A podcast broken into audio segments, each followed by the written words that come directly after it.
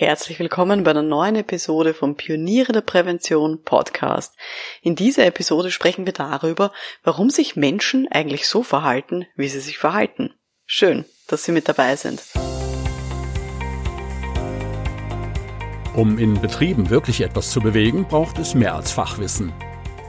Pioniere der Prävention. Psychologische Impulse für Ihren Erfolg in Arbeitssicherheit und Gesundheitsmanagement.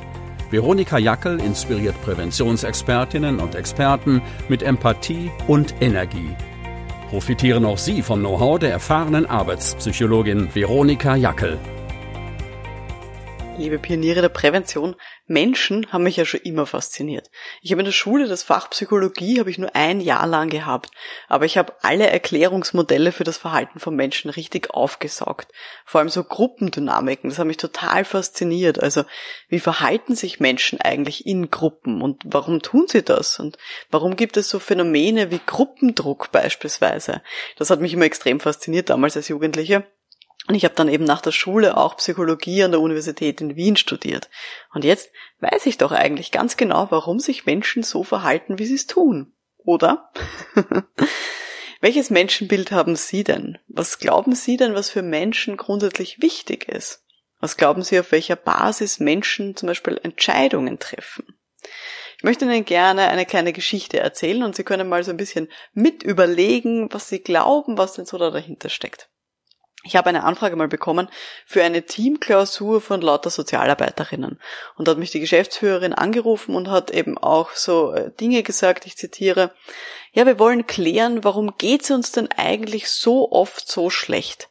Und warum klappt's manchmal einfach nicht, was wir uns vornehmen? Zitat Ende.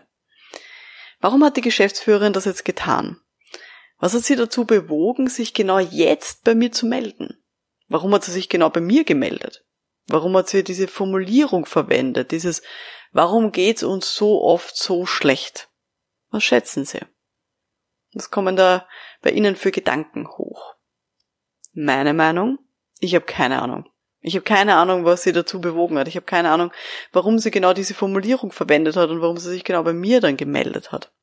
Es gibt da wirklich viele Möglichkeiten. Es kann sein, dass sie gerade an dem Tag eine Teamsitzung gehabt hat und eine Mitarbeiterin hat geweint, weil sie so gestresst ist. Oder es kann sein, dass die Geschäftsführerin eine Beschwerde bekommen hat von einer Klientin, weil eine Mitarbeiterin so schlecht gelaunt war. Es kann aber auch sein, dass die Geschäftsführerin davon ausgeht, dass Sozialarbeit eigentlich immer mit Anstrengung, Tränen und dem Überwinden von Hindernissen verbunden ist. Aber irgendwas in ihr sagt ihr, dass man das ändern kann. Oder es kann sein, dass die Geschäftsführerin eigentlich die Teamklausur überhaupt nicht will, aber ihre Stellvertreterin hat ihr das Messer an die Brust gesetzt und gesagt, entweder wir machen diese Teamklausur oder ich kündige. Auch das kann sein. Ja, ganz viele verschiedene Möglichkeiten. Ich erzähle Ihnen noch eine ganz andere Geschichte.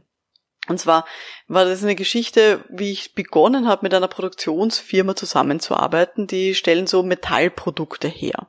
Und ähm, die haben mich eben angefragt und wir hatten einen ersten Planungsgespräch vor Ort äh, rund um eben das Thema der psychischen Belastungen, wollen sie ein Projekt machen.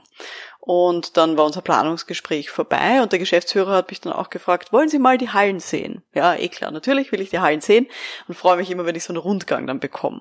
Und der Geschäftsführer ist dann mit mir herumgegangen durch die verschiedenen Produktionshallen und er selber ist in ganz normalen Lederschuhen herumgegangen, obwohl alle Mitarbeiter dort Sicherheitsschuhe getragen haben und ich auch gesehen habe, dass die Arbeitsbedingungen das eigentlich verlangt haben, also soweit ich das halt beurteilen kann als Psychologin. Und jetzt ist auch wieder die Frage, Warum hat er das getan? Warum wollte er mir die Hallen zeigen und warum ist er selber mit diesen normalen Lederschuhen dort herumgegangen, wenn eigentlich Sicherheitsschuhe angebracht gewesen wären? Was schätzen Sie dann? Ja, meine Ansicht zu dem Thema, auch hier, keine Ahnung. Es kann extrem viele Gründe haben. Es kann sein, dass es einfach nicht besser weiß. Es kann sein, dass er es eigentlich schon besser weiß, aber jetzt in dem Moment gerade nicht daran gedacht hat, weil er so damit beschäftigt war, eben die Firma gut vor mir aussehen zu lassen. Es kann sein, dass er es weiß, aber dass ihm nicht wichtig ist. Oder er hat einen eingewachsenen Zehennagel gehabt und wollte einfach nicht die Schuhe wechseln. also Sie sehen, es kann extrem viele Gründe haben, warum sich dieser Geschäftsführer von so einer Produktionsfirma so verhalten hat, wie er es getan hat. Und es kann auch ganz viele Gründe haben, warum diese Geschäftsführerin von diesen Sozialarbeiterorganisation, warum die sich so verhalten hat und diese Dinge erzählt hat. Ich habe sechs Jahre lang Psychologie studiert und ich kann trotzdem keine Gedanken lesen. Ich weiß, dass ich nicht alles weiß. Und das ist auch gut so. Weil früher gab es in der Wissenschaft wirklich sehr, sehr einfache Erklärungsmodelle für Verhalten. Es gab äh, zu Beginn des 20. Jahrhunderts, so rund um 1910, 1915 ist das aus, aufgekommen, das Modell des sogenannten Homo economicus, des sozusagen wirtschaftlichen Menschen. Das ist ein Modell, ein Denkmodell, das kommt eben auch aus den Wirtschaftswissenschaften und das sagt, dass Menschen Nutzenmaximierer sind. Das heißt, dass das Allerwichtigste für sie der eigene Nutzen ist. Das heißt, Menschen handeln in diesem Modell 100% rational. Es gibt ganz fixe Prioritäten, die sie haben und man kann eigentlich alles im Verhalten berechnen. Wenn ich weiß, welche Prioritäten die Leute haben und zu wie viel Prozent Wahrscheinlichkeit äh, sie was und was tun werden, dann kann ich 100% ausrechnen, wie ihr Verhalten sein wird. Und da gibt's auch ein Zitat vom Eduard Spranger, der hat 1914 in seiner Psychologie der Typenlehre den Homo economicus so beschrieben, als dass das derjenige ist, der, ich zitiere, in allen Lebensbeziehungen den Nützlichkeitswert voranstellt. Alles wird für ihn zu Mitteln der Lebenserhaltung, des naturhaften Kampfes ums Dasein und der angemessenen Lebensgestaltung. Das klingt extrem rational. Und das stimmt in der Realität einfach oft nicht. Mach mal ein Beispiel. Ich bin zum Beispiel in ganz vielen Vereinen aktiv. Ich bin zum Beispiel im Vorstand vom österreichischen Judo-Verband. Das macht rational überhaupt keinen Sinn. Ich krieg dafür überhaupt kein Geld, ich habe keinen beruflichen Vorteil und ich investiere wirklich viel Zeit in diese Vorstandstätigkeit. Aber ich mache es trotzdem. Warum? Weil ich mit dem Sport emotional verbunden bin, weil ich etwas weitergeben und zurückgeben möchte und weil ich eben auch diesen meinen Judo-Verband verbessern möchte. Und da sieht man schon, es kann ganz viele Gründe haben, warum sich Menschen so verhalten, wie sie es tun. Ich erinnere an der Stelle auch gerne an den berühmtesten Wiener, nämlich Sigmund Freud und die Psychoanalyse der hat ja ganz viel auf die früheste Kindheit gemünzt. Ganz besonders wichtig waren für ihn frühkindlichste Erfahrungen, also Stichwort Vaterkomplex oder Mutterkomplex und die Triebe, die ein Mensch so hat. Freud, ganz ehrlich, dem ist wirklich viel zu verdanken, was jetzt auch so diese Systematisierung äh, angeht und auch das Bekanntmachen von so Gedanken rund um die Psyche, der hat da viel weitergebracht. Aber wenn ich jetzt seine Vorstellungen, seine einfachen Vorstellungen heutzutage eins zu eins übernehmen würde, dann wäre das einfach falsch. Weil wir wissen einfach mittlerweile, dass es extrem viele Einflussfaktoren gibt auf das menschliche Verhalten. Ich mache jetzt nur ein paar, die ich jetzt so nenne. Es gibt natürlich ganz viele genetisch-biologische Einflüsse, die wir auf, äh, haben auf unsere Psyche. Es gibt das gelernte Verhalten und die Vorerfahrungen, die wir haben. Wir haben unser Verhalten gelernt einerseits in der Familie, es gibt aber auch eine größere Sozialisation, wie zum Beispiel gesellschaftliche Prägungen, wo wir aufgewachsen sind, oder auch religiöse Prägungen. Und auch an unserem Arbeitsplatz gibt es ja eine gewisse Sozialkultur, eine Organisationskultur, der wir, in der wir Dinge auch lernen, was eben normal ist, was angemessen ist und was ein eher seltsames Verhalten wäre am Arbeitsplatz. Zusätzlich haben wir den Einflussfaktor der Routinen. Dinge, die wir ständig und immer mal wieder machen, die brennen sich auch in unser Hirn ein. Auch unsere Persönlichkeit ist so eine Mischung einerseits aus unseren Genen und andererseits aus dem, was wir gelernt haben. Und wir können natürlich auch durch unseren aktuellen Fokus, durch unsere Priorität auch manchmal Dinge verändern. Sachen, die wir sonst nie machen würden oder die wir nicht freiwillig machen würden, können wir zu einer hohen Priorität machen. Wir haben natürlich auch ein gewisses gelerntes Wissen, also zum Beispiel, was wir wissen über zum Beispiel Arbeitssicherheit, wo wir wissen, okay, wann zum Beispiel trage ich denn Sicherheitsschuhe oder wann wäre es gut, Sicherheitsschuhe zu tragen und was hätte das für Auswirkungen, wenn ich es nicht mache. Also auch das kann unser Verhalten sehr stark beeinflussen. Wir haben natürlich sowas wie bewusste Handlungen, Dinge, die ich sehr bewusst setze, wie zum Beispiel, dass ich jetzt diese Podcast-Folge hier einspreche. Und dann gibt es auch ganz viele unbewusste Handlungen, Dinge, die mir gar nicht so auffallen und die ich, ja, über die ich gar nicht so nachdenke und sie trotzdem tue. Es gibt auch sowas wie eine Art Bauchgefühl. Das ergibt sich aus dem, was ich vorher so gesagt habe, aus dem Gelernten und auch aus dem Biologischen und aus unseren Routinen. Da ergibt sich in Summe ein Bauchgefühl. Und ich kann natürlich auch bewusst mal gegen das eigene Bauchgefühl handeln. Obwohl ich mir denke, ja, das wäre jetzt vielleicht gar nicht so klug, aber es wäre doch sehr wichtig, dass ich das jetzt mache. Auch dann sozusagen kann ich hier mein Verhalten verändern. Und dann eben, was ich zu Beginn angesprochen habe, so soziale Dynamiken, dieser gefühlte Gruppendruck, auch das ist ein wirklich großer Einflussfaktor auf das menschliche Verhalten. Natürlich sind wir auch beschränkt durch unsere Fähigkeiten, Fertigkeiten oder auch Einschränkungen, die wir haben. Dinge, die wir halt vielleicht einfach nicht können, körperlich oder psychisch. Und dann ist natürlich noch ein riesiger Einflussfaktor auch die Umwelt, die wir haben. Also die Ausstattung beispielsweise, die uns zur Verfügung steht oder auch die Technologie oder Umweltbedingungen wie Licht und Lärm. All das beeinflusst unser Verhalten. Das kann man alles nicht sozusagen runterbrechen. Dazu gibt's auch, darf ich an der Stelle kurz erwähnen, viele Inhalte in der Online-Akademie Pioniere der Prävention, weil das Thema für unsere Mitglieder wirklich wichtig ist. Also wenn Sie dieses Thema der Psychologie mehr interessiert im Kontext von Arbeitssicherheit und Gesundheit, dann schauen Sie doch gerne mal vorbei unter www.pionierederprävention.com www.pionierederprävention.com. Bei unseren Stammtischen ist das eigentlich auch so ein Dauerthema, warum sich Menschen so verhalten, wie sie es tun. Und ich möchte jetzt gerne auf zwei wichtige Grundsätze zu sprechen kommen, nach denen ich eigentlich auch immer eigentlich interpretiere, wie sich mein Gegenüber verhält. Und der erste ganz, ganz wichtige Grundsatz, nämlich Menschen handeln so, wie für sie, für diese Leute das gerade Sinn macht. Also jetzt zum Beispiel, machen wir mal irgendein Beispiel, zum Beispiel aus der Gesundheit, Rauchen. Rauchen macht ja objektiv überhaupt keinen Sinn. Wir wissen alles, schädigt extrem die Gesundheit. Aber es kann für einen bestimmten Menschen Sinn machen, weil der vielleicht gelernt hat, dass es ihn oder sie entspannt, dieses Rauchen. Und für diese Person ist es jetzt gerade in dem Moment eine wichtige Routine, um sich zu entspannen. Und dann macht es für sie gerade Sinn, in dem Moment zur Zigarette zu greifen aber halt nur für diese Person in dem Moment. Und es kann sein, in ganz vielen anderen Momenten macht das gerade keinen Sinn. Also wenn man zum Beispiel, weiß nicht, im Bett liegt und äh, einschlafen möchte, dann wird diese Person hoffentlich nicht zur Zigarette greifen. Oder auch ähm, diese Geschichte vom äh, Beginn, die ich erzählt habe von einem Geschäftsführer, der in der Produktionshalle selber keine Sicherheitsschuhe angezogen hat.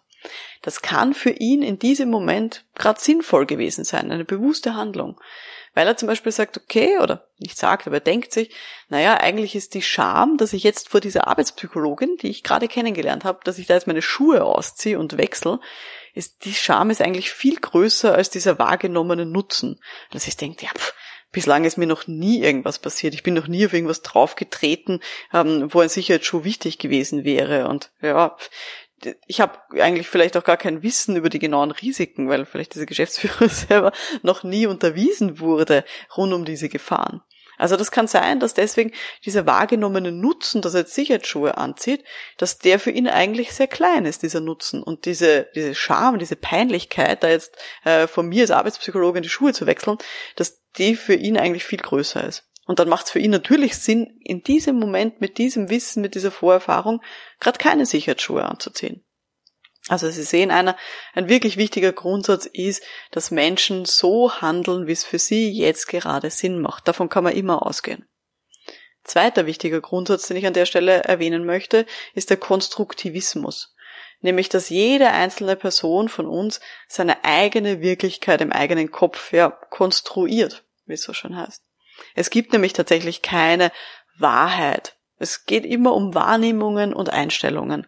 Und das ist für jeden Menschen anders. Jeder hat eine andere Wahrnehmung, eine andere Einstellung. Und alle Menschen interpretieren Situationen unterschiedlich. Heißt aber auch umgekehrt, ich kann nie genau wissen, wie jemand andere gerade die Welt sieht.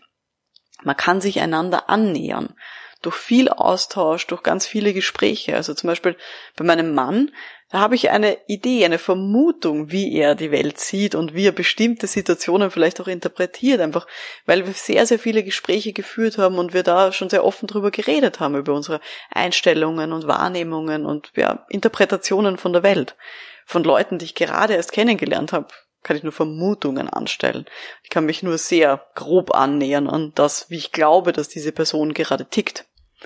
Und auch in der Wissenschaft wissen wir, es ist extrem komplex. Und ganz ehrlich, jeder, der einfache Antworten gibt auf die Frage, warum verhält sich jetzt dieser Mensch gerade so, jeder, der darauf einfache Antworten gibt, hat entweder keine Ahnung von dieser Komplexität oder lügt bewusst. Ganz ehrlich. Ich habe mal so ein paar Zitate rausgesucht, die mich wirklich aufregen. Also solche Aussagen wie, ja, wenn du dankbar bist, dann verschwindet die Angst und dann erfolgt ein fülltes, erfülltes, großartiges Leben. Furchtbar. Oder auch sowas wie, ja, deine Entscheidungen bestimmen dein Schicksal oder du musst doch nur deine negativen Glaubenssätze loswerden, um erfolgreich zu werden. Das greift doch alles viel zu kurz, ganz ehrlich. Alle diese Aussagen über das menschliche Verhalten und das, die menschlichen Empfindungen, die sind komplett banal und die sind null wissenschaftlich belegt. Das sind lauter esoterische Aussagen, aber keine psychologischen, weil die Psychologie ist tatsächlich die Wissenschaft vom Erleben und Verhalten. Und wir forschen tatsächlich und versuchen sehr, sehr gut auf den Grund zu gehen, warum hier Menschen sich so verhalten, wie sie es tun in der Wissenschaft sind wir jetzt eben auch schon weiter. Wir haben diese Idee des Homo economicus, die haben wir schon wieder verworfen. Und auch die Ideen von Sigmund Freud sind extrem weiterentwickelt worden.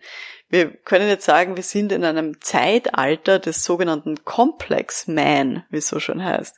Also, das heißt, wir haben ganz viele verschiedene Forschungsbereiche und Theorien und jede von denen in den letzten Jahrzehnten hat ihre Sichtweise sehr stark meistens fokussiert auf einen Teilaspekt. Also zum Beispiel nur auf Gruppendynamik oder nur auf den Einfluss von Persönlichkeit. Und hat sehr häufig haben solche Forschungsbereiche immer die anderen Dinge außer Acht gelassen. Aber wir haben eben jetzt diesen Ansatz des Complex Man, das heißt der, des, der komplexen, des komplexen Menschen. Und da gibt's ganz viele äh, Annahmen und wir versuchen hier diesen verschiedenen Forschungen, die wir haben, eben auch Rechnung zu tragen. Und eine wesentliche Grundannahme ist, dass Bedürfnisse von verschiedenen Menschen variieren. Also dass jeder andere Bedürfnisse hat. Und dass es aber auch intraindividuell zu Unterschieden kommt. Also das heißt, je nach Situation gibt es unterschiedliche Bedürfnisse. Je nachdem, ob ich jetzt gerade im Büro sitze und zum Beispiel diesen Podcast aufnehme oder ob ich zu Hause auf der Couch liege, da habe ich unterschiedliche Bedürfnisse. Und so diese Theorie, es gibt eine Bedürfnispyramide, wie zum Beispiel wie Maslow die beschrieben hat, das ist so nicht mehr haltbar, wenn wir uns hier die Wissenschaft im Detail anschauen. Aber das wäre eine ganz eigene Episode. Und wir wissen auch, dass einzelne Motive, also so Bedürfnisse, nicht unabhängig sind, sondern dass die in einem sehr komplexen Muster miteinander wirken. Und dass wir auch neue Motive und Bedürfnisse auch neu erlernen können. Zum Beispiel, wenn wir den Job wechseln, dann kann es sein, dass diese Organisation uns so beeinflusst, dass wir dann neue Prioritäten auch kennenlernen, was eben jetzt gerade in dieser Organisation wichtig ist. Und das kann ganz anders sein wie in der vorhergehenden Firma.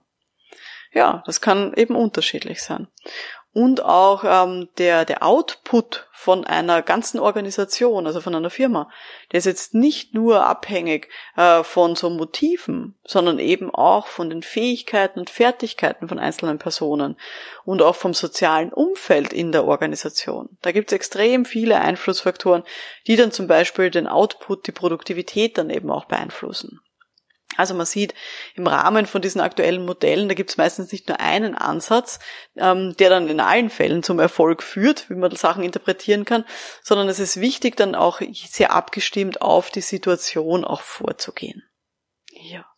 Also das waren jetzt für mich so die wichtigsten Punkte, äh, wenn es um die Frage geht, warum verhalten sich Menschen eigentlich so, wie sie es tun. Ich finde, ähm, sie sollten auf jeden Fall mitnehmen, dass es extrem komplex ist und dass so ganz einfache Aussagen über Bedürfnisse von Menschen oder eben auch äh, Verhaltensinterpretationen, dass die in der Regel zu kurz greifen und eben wissenschaftlich gar nicht belegt sind, sondern es gibt hunderte Einflussfaktoren auf das menschliche Verhalten, die so komplex sind, dass wir sie meistens gar nicht alle auf einmal betrachten können. Und merken Sie sich vielleicht auch meine zwei wichtigsten Grundsätze, nämlich einerseits Menschen handeln genau so, wie es für Sie in diesem Moment gerade Sinn macht. Und zweitens, es gibt keine Wahrheit. Jeder konstruiert seine eigene Wirklichkeit in seinem eigenen Kopf. Also das waren für mich so die wichtigsten Learnings von dieser Folge. Ich habe noch eine kleine Aufgabe für Sie, nämlich beobachten Sie mal bewusst Ihre Mitmenschen in einer Situation. Machen Sie das mal diese Woche. Schauen Sie mal sich bewusst an, wie sich jemand verhält in irgendeiner Situation, komplett egal. Und spüren Sie mal, welche Erklärungsmodelle da bei Ihnen so auftauchen im Kopf. Und überlegen Sie mal, was sind denn so erste Interpretationen, die bei Ihnen so hochkommen, warum Sie glauben, dass diese Person sich jetzt so verhält, wie sie sich verhält. Und dann nehmen Sie diese Erklärungsmodelle gedanklich und legen sie liebevoll wieder beiseite, weil die Wahrscheinlichkeit extrem groß ist, dass sie sich irren und dass diese Person sich eigentlich aus anderen Gründen so verhält, wie sie es gerade tut. Ja, das war die heutige Folge von diesem Podcast für Pioniere der Prävention. In der nächsten Episode geht es um etwas ganz anderes, nämlich um fünf Wege, wie man mehr Geld verdienen kann als Selbstständiger. Freuen Sie sich schon da auf diese nächste Episode. Und wenn Sie mehr psychologische Impulse haben wollen, dann schauen Sie gerne vorbei unter www.pionierederprävention.com. Das ist ein großes Netzwerk von lauter Selbstständigen und auch innerbetrieblichen Fachkräften aus den Bereichen Arbeitssicherheit, Gesundheitsmanagement und Arbeitspsychologie. Und wir haben sogar ein paar Behördenvertretungen auch mit dabei. Mein Name ist Veronika Jackel. Vielen Dank fürs Dabeisein und wir hören uns dann in der nächsten Folge. Bis dahin, alles Gute. Ciao.